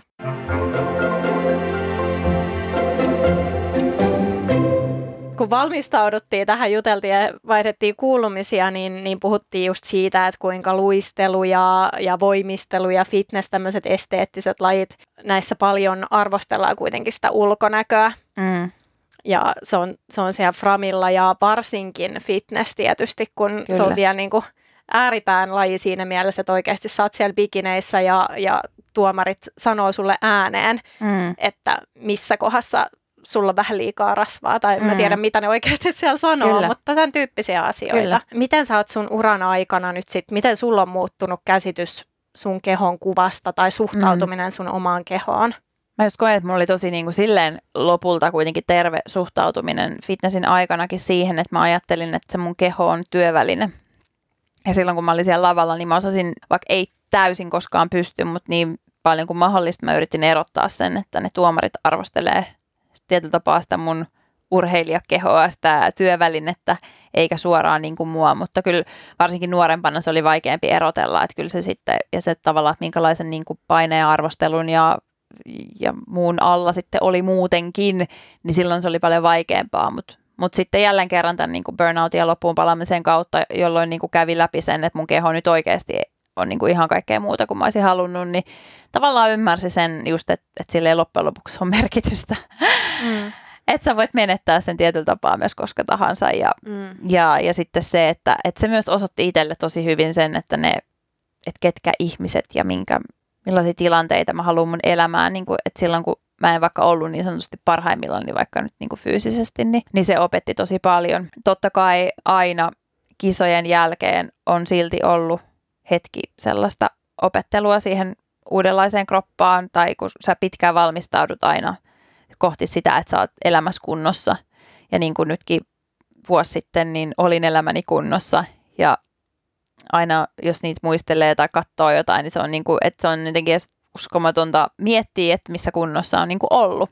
Tavallaan siitä irti päästäminen, että se hirveä työ ja sitten sä pikkuhiljaa palaudut normaali kehoon, niin kyllä se tavallaan sana normaali keho kyllä oli määriteltävä niin kuin uudestaan, että mitä se on, että, että se kyllä vähän hämärtyi tuossa vuosien varrella, mutta että esimerkiksi mikä siihen auttoi mulle, niin kuin tuossa kun mä lopetin uran, niin mä tietoisesti tein jotain valintoja, mitkä siihen auttoi. Yksi oli se, että mä lopetin seuraamasta esimerkiksi somessa kaikki, ketkä triggeröi mua siihen, että mä ajattelisin niin kuin jotain just ehkä muita fitness-ihmisiä tai vaikka myöskin vaikka jotain tosi jotain crossfit-ihmisiä, ketkä tuo koko ajan sitä omaa kehoa voimakkaasti esille, niin mä ihan tietoisesti, ei sillä, että olisi mitään henkilökohtaista, vaan vaan itseäni suojellakseni, itseäni uudelleen ohjelmoidakseni, että mä keskityn enemmän siihen, että mitä ihmiset sanoo, millaisia ihmiset on, eikä millaisia, että miltä ne näyttää ja että ei arvo, arvota itseään tai muitakaan. Että sehän lähtee, vaikka me puhutaan niin kuin siitä, että ei arvota itseään, mutta sitten jos sä arvotat edelleen muita ulkopuolelta mm, vaikka, mm. niin silloinhan se on silti sussa edelleen. Ja me kaikki tehdään sitä jonkun verran ja me, me arvostellaan ja, ja vertaillaan, mutta, mutta sä pystyt itse tosi paljon vaikuttaa siihen, että mihin suuntaan sä haluat viedä sitä sun omaa. Niin tota, tein tuommoisia esim. tietoisia valintoja just, just sit, kun menin sinne opettaa kouluun ja esimerkiksi sielläkin mä muistan sen balilla kaksi kuukautta, kun mä olin, mulla ei ollut varmaan missään yhden yhtä peiliä. Siis joku niin, pieni joo. vessapeili jossain, mm, niin kuin, että sä näit totta. sun kasvot. Mm. Mutta ei edes niin kuin, nähnyt omaa kehoa tyyliä pari kuukautta ja muuta kuin kuvista. Se on tosi vapauttavaa myös, että mm. et lopettaa sen. Ja, ja mä oon kuitenkin tosi pohjimmiltani ollut aina semmoinen niin kuin luonnonlapsi ihminen, mm. niin että mä oon palauttanut myös viime vuosina takaisin mun niin kuin, suhdetta luontoon ja ollut paljon siellä luonnossa ja nyt esimerkiksi tämä Lappi on niin kuin, yksi semmoinen, mihin, mihin nyt haluan ja missä on niin kuin, jonkun verran ollut ja jotenkin se on sitten niin eri maailma, kun ei siellä, niin kuin, ei siellä luonnossa kukaan kato. Tai mieti, miltä sä näytät. Ja se tuntuu ihan hazardilta, tiedätkö, ajatella siellä luonnossa, että tätäkö mä murehdin. Joo, niin kuin, niin. Että sä oot jossain niin kuin, jonkun saanan huipulla ja sä mietit silleen, että tuolla mä elän mun pikkukuplassa ja mietin joka päivä, että kun mulla on noin vähän isot reidet. Joo. Niin tai mitä mä laitan päälle. Tai mitä tai... mä laitan päälle, tai mitä toikin ajattelee. Kun joo. Mulla, niin, joo. Et siinä, mutta siinähän se ympäristö vaikuttaa ihan hirveästi. Mm. Tuossa myös kannattaa just sit miettiä, että millaisessa ympäristössä on ja haluuko siinä olla, millaisia ystäviä niin on. Mä oon itse tietysti tehnyt tiettyjä valintoja myös sen suhteen, että vaikka nyt asuu vaikka täällä Helsingissä ja täällä nyt altistuu sille enemmän, että ihmiset miettii paljon enemmän, miltä näyttää ja mitä vaikka pukee päälle. Mutta sitten mä liikun myös ehkä tietynlaisten ihmisten kanssa ja tietyissä jutuissa, missä sitä ei sitten tarvitse miettiä, enkä mä niinku mä en itse henkilökohtaisesti niin kuin halua sellaista elämää elää, missä se ulkonäkö on niin kuin keskiössä, vaikka se liittyykin mun ammattiin ja muuhun. Niin joo, valintojen kautta, mihin itse fokusoituu, niin se lisääntyy sun elämässä. Niin. Ja sitten myös niin kuin ihan henkilökohtaisesti vielä, niin että mä oon keskittynyt siihen, että mä oon mahdollisimman hyvinvoiva ja terve. Ja sitten mä oon muistellut sitä, että aina jos mä yhtään on haikaillut siihen, että ei vitsi, että että kylläpä mä näytin silloin vaikka hyvältä, niin kuin mikä ei edes loppujen lopuksi, sehän niin kuin, ei ole normaali tila, eikä se, niin kuin, ehkä se näyttää hyvältä, mutta, mutta joidenkin mielestä ei välttämättä edes näytä kovin hyvältä, kun on niin laiha ja, ja tota, rasvaton, mutta tota, niin mä muistelen niissä hetkissä, että mitä se vaati. Mm. mm. Että se vaati sitä ruokavalion syynäämistä, nälkää, väsymystä, kovia treenejä. Piti karsia paljon sosiaalisuutta. Mä en ollut energinen. Mä en ollut niin kuin semmoinen iloinen, energinen oma itseni. Mä en saanut elää sellaista joustavaa vapaata elämää, mitä mä saan nyt elää. Niin sitten kun mä, mä niin kuin mm. valitsen, niin mä aina valitsen lopulta nyt tämän. Mm. Ja et on opetellut sitä, että millainen se keho nyt on ja Mm. tämä on se normaali keho. Niinpä. Ja niin kuin, että se oli, se oli se urheilijan keho ja tämä Mm. on se normaali. Ja en tiedä, mutta koitko silloin, kun sä olit pienimmilläsi, että, että olenpas minä, nyt minä olen niin kuin täydellinen, vai ehkä sä silloinkin ajattelee, että Mm. aina jotain parannettavaa? Aina jotain löytyy parannettavaa Niin, siltikin. niin, niin. Vaikka, et se on just, Kyllä. että ihmismieli ei ole kuitenkaan koskaan. Et ihan- koska, et, niin. et sehän just, että ihmiset ehkä just ajattelee, ja moni saattaa lähteäkin vaikka fitnesskisoihinkin sillä ajatuksella, että sitten kun mä oon siellä, niin sitten mä ajattelen, että nyt tämä on se. Mm. Että sitten mä olen just jossain taas lopullisessa onnellisuudessa, Mm. niin sitten siellä aina löytyy jotain, mitä pitäisi parantaa, ja sitten se vasta jälkikäteen, kun sä näet vaikka sen kuvan, niin sä oot Mm. silleen, että okei, okay, wow. Et kyllä, mutta kyllä viime vuonna mulla oli jo tosi terve mindset siis siinä, että mä olin kyllä tosi ylpeä ja tyytyväinen siitä, mihin mä pääsin, ja mä ajattelin, että tämä on nyt se, mihin, että tämä on mun paras, ja tämä riittää, jos riittää. Mm. Että sit mä, niin että mä en halunnut mennä sinne kisoihin silleen, että mä ajattelin, että vitsi kun olisi pitänyt vielä tai vitsi kun olisi pitänyt. Mm. Mä en halunnut, että mulla on sellaista jossiteltavaa ollenkaan. Että, Mm. Että olin kyllä tosi tyytyväinen ja ylpeä siitä, mutta totta kai sil- siltikin silloin oli vielä niitä ajatuksia, että no olisi vieläkin voinut olla vähän parempi tosta tai näin. Silloin kun löytää sen tasapainon niin kuin just niistä muista asioista ja sen hyvinvoinnin ja sellaisen terveyden ja ilon kautta, niin kuin pitää vaan itselleen alkaa myös puhua uudella tavalla Mm. eikä aina niin kuin tavoitella jotain eri. Et nyt mulla ei ole ollut tänä vuonna ollenkaan mitään tavoitteita esimerkiksi mun kehon kanssa muuta kuin se, että mä voin hyvin ja mä oon energinen. Ja, Mm. Ja se on ollut tosi ihanaa seurata, kun sä oot puhunut tosi paljon sitä, että sä vaan liikut. Kyllä. Että sä et treenaa Jep. tällä hetkellä, vaan sä liikut. Ja just se, että, että sun keho pystyy asioihin mm, ja jaksaa ja on energinen, niin se on Kyllä. siinä kaikista tärkeintä. Ja toi kuulostaa mulle tosi tavoiteltavalta asialta Mm. mm. enemmän kuin se, että se näyttää tietynlaiselta. niin, Mm. kyllä. Joo, se on ollut ihmisille jännä ymmärtää, kun mä sanoin just, että mä en niin kuin vaikka treenaa. Jos mä mietin vaikka viime viikollakaan, en mä treenannut kertaakaan. Mä, mä liikun Mm. Mm. luonnossa ja ar- arkiliikuntaa ja sitten mä syön terveellisesti sitä, mitä mä haluan. Ja välillä herkuttelen, Mm. jos Niin. haluan. Siis, että se on niin kuin, Niin. se löytyy myös semmoisesta niin kuin uudenlaisesta mindsetista ja joustavuudesta.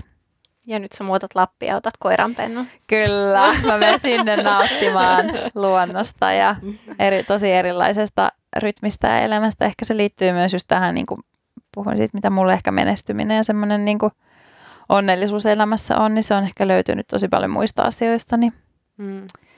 kiva mennä kokeilemaan ihan uudenlaista ympäristöä.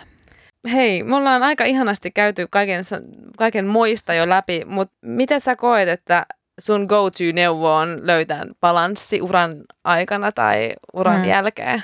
Mun ykkös semmoinen prioriteetti on ollut aina uni ja niin kuin se, että, että priorisoi sen tosi korkealle niiden mahdollisuuksien puitteissa, mitä on.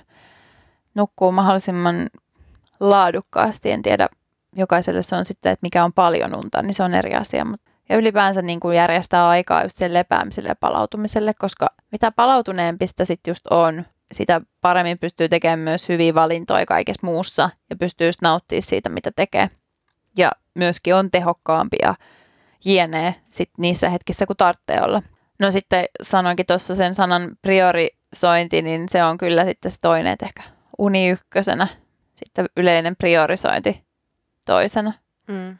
Just, että miettii nimenomaan, että mitä haluaa nyt just saavuttaa, voisiko jotain jättää myöhemmälle, mitkä asiat on niitä, mitkä nyt edistää sitä mun tavoitetta ja mitkä ei. Sitten kannattaa just miettiä sitä omaa kokonaiskuormitusta, niin kuin mä puhuin siitä henkinen, fyysinen ura ja ihmissuhteet. Että mitä jokaisessa palkissa itselläkin vähän niin kuin on ja mikä olisi semmoinen unelmatilanne taas niissä neljässä palkissa tai semmoinen.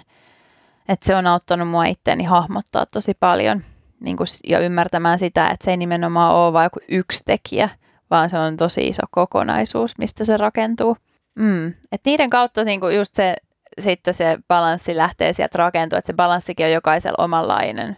Mä haluaisin ehkä vielä viimeisenä sanoa, että kannattaa miettiä, että mitä itselle menestyminen tarkoittaa, mikä on niin kuin se menestyksen määritelmä, koska se liittyy just siihen suorittamiseen meillä niin kuin tosi paljon. Ehkä usein, tai meille on opetettu myös ja yhteiskunta antaa ymmärtää, että se menestyminen tarkoittaa just vaikka sitä, että on nyt jotkut tittelit ja on paljon rahaa ja on ehkä myös jotain näkyvyyttä ja ulkoisia asioita tosi paljon. Mutta sitten niin itse on määritellyt itselle sen menestymisen niin kuin ihan toista kautta nykyään, että kyllä se niin kuin lopullinen menestys on se, että kun mä herään aamulla, mä herään iloisena siihen päivään ja silleen, niin kuin, että vitsi miten siistiä, niin kuin taas uusi päivä ja millaisia juttuja mä saan tehdä. Toinen on se, että kun mä käyn illalla nukkumaan, niin mä voin kiitollisen käydä nukkumaan, että, että tänäänkin ehkä oppi jotain uutta ja sai elää niin kuin kivan päivän. Ja vaikka olisi sitten mokannutkin jotain, niin that's fine myös, ja niin kuin, että, mutta pystyy kuitenkin menemään silleen kiitollisena nukkumaan.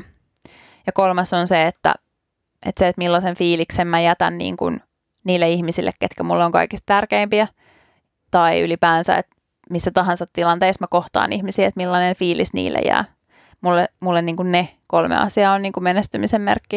Sitten se kaikki, niin kuin mitä siihen rakentuu ympärille, niin se on sitten niin kuin toisarvosta, vaikka ne voi olla kivoja juttuja ja, ja niitäkin voi haluta tavoitella. Mutta jos noi, noi kolme asiaa ei tietyllä tapaa ole siellä ja sitten myös tämmöinen tietynlainen vapaus siinä elämässä ei säily, niin sitten niillä ulkoisilla asioilla ei ole mitään merkitystä. Aamen. en mä voi lisätä tuohon enää Namaste. mitään. Namaste, niinpä. Et ihan tyhjentävä, tyhjentävä vastaus ja tyhjentävä ähm, kaiken kaikkiaan oli mun mielestä tämä keskustelu. Tämä on jotenkin hauska, hauska päättää, kun me ollaan Even kanssa nähty varmaan kymmenen vuotta sitten viimeksi, niin, että Kyllä. mitä kuuluu. Niin. No, mä oon löytänyt tämmöisen pikkumatkan jälkeen balanssin. joo, tässä oli tämmöinen pikku reissu tässä välissä. Pikku, ja... joo, joo, tuli tehtyä tuommoista, mutta siis niin kuin nyt vaan ihan perus, ei mitään. Nyt on aika perus Oli aivan ihanaa. Kiitos. Kiitos, oli, oli erittäin hyvä keskustelu. Todella. Kiitos paljon. Kiitos. Wow, mä oon ihan jotenkin täynnä. niin, todella. Hei, otetaan vielä loppuun, missä sua voi sitten seurata nyt, kun puhuttiin tästä, että somea pitää vähentää, niin... niin, niin, niin, niin. Se ei tarvitse vähentää, voi miettiä, ketä seuraa. Ketä seuraa Just näin. Ja minkä mm. takia, mitä sieltä saa.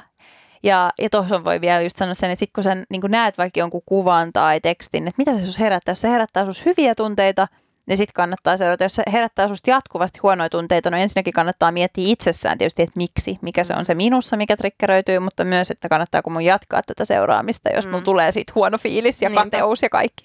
Whatever. Mutta mm. joo, Eevsku löytyy Instagramista. Siellä on kaikista aktiivisimmillani mm. ja, ja jos tykkää lukea vielä blogeja, niin eevsku.fi löytyy sitten blogi.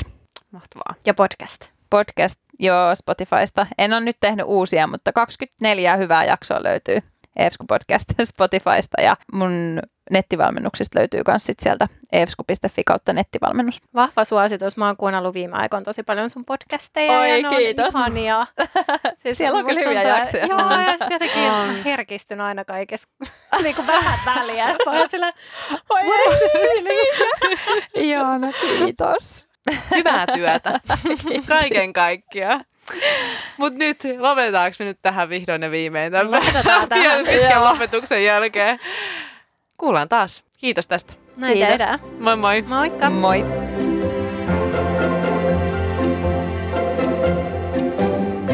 Rakkaudesta lajiin.